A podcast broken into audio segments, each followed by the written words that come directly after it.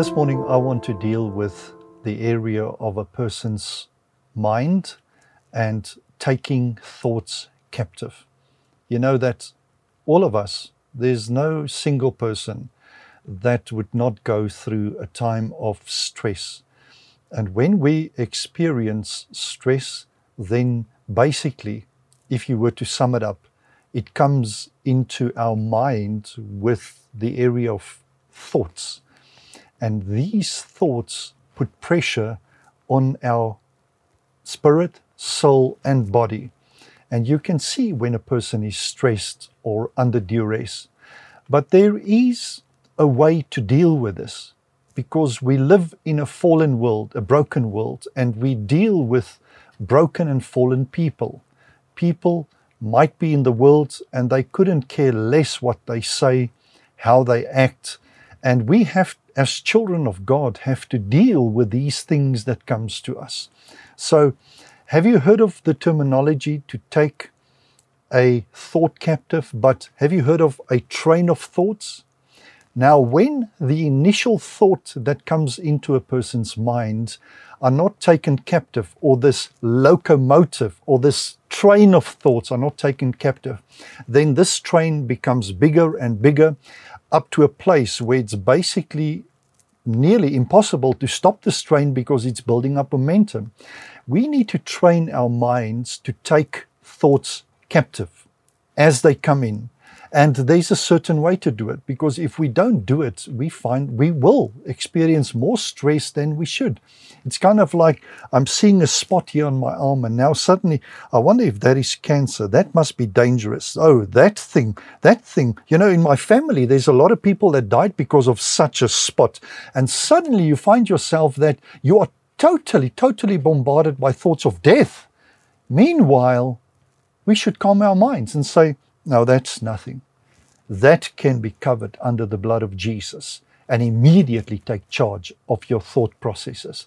Or someone tells you a negative thing, immediately cancel those negative things. And but we need to replace what is put in by the word of God. Now Hebrews 4:12 says that the word of God is living. So it's the living word of God implanted in us that gives us faith for the future. So you see, Satan and his strategies, he works by thoughts. The darts he sent, the things he sent, usually is just a thought. And if he, he hooks your thoughts, then he's got you. So you have to take, and I'm going to read you the scripture now, what you need to do when you experience when thoughts comes to you. But James 1:21 says the following, therefore lay aside all filthiness and overflow of wickedness. And it says here then the powerful thing, and receive with meekness the implanted word, which is able to save your souls. And the word soul is mentioned there. You see, our soul is the changing part of man. So when the word of God is placed in my soul, the word of God has the ability to settle my soul, to clean my soul, to empower my soul. But it is only received. You see, here's a great thing. The word, the power of God's word is only received when we humble ourselves to receive it. That is, you know, God says He withstands a prideful, haughty person.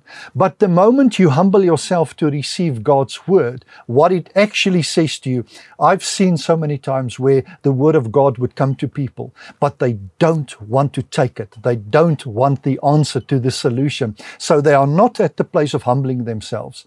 When you don't humble yourself to God's word, the word of God will humble you in your circumstances. So rather submit to God's word. And now my final scripture for, for this day is 2 Corinthians 10 from verse 4 says the following For the weapons of our warfare are not carnal, but mighty in God for pulling down strongholds, casting down arguments and every high thing that exalts itself against the knowledge of God. It's the knowledge of God's word. And then taking every thought to captivity to the obedience, not just to bring it obedient, but to submit it to Christ and Christ's word. Then and only then we can take truly our thoughts captive. Now, may God this day, with the things that you are facing, immediately in this day, take your thoughts captive to the obedience of Christ and be empowered by God's word in Jesus' name. Amen. We love you. Have a great day in Jesus' name. Did you enjoy that? We would like to connect with you and share much more with you. Just click on the link below and follow there, and it'll open up a whole world, a whole new experience of great things of God just to bless you. We love you.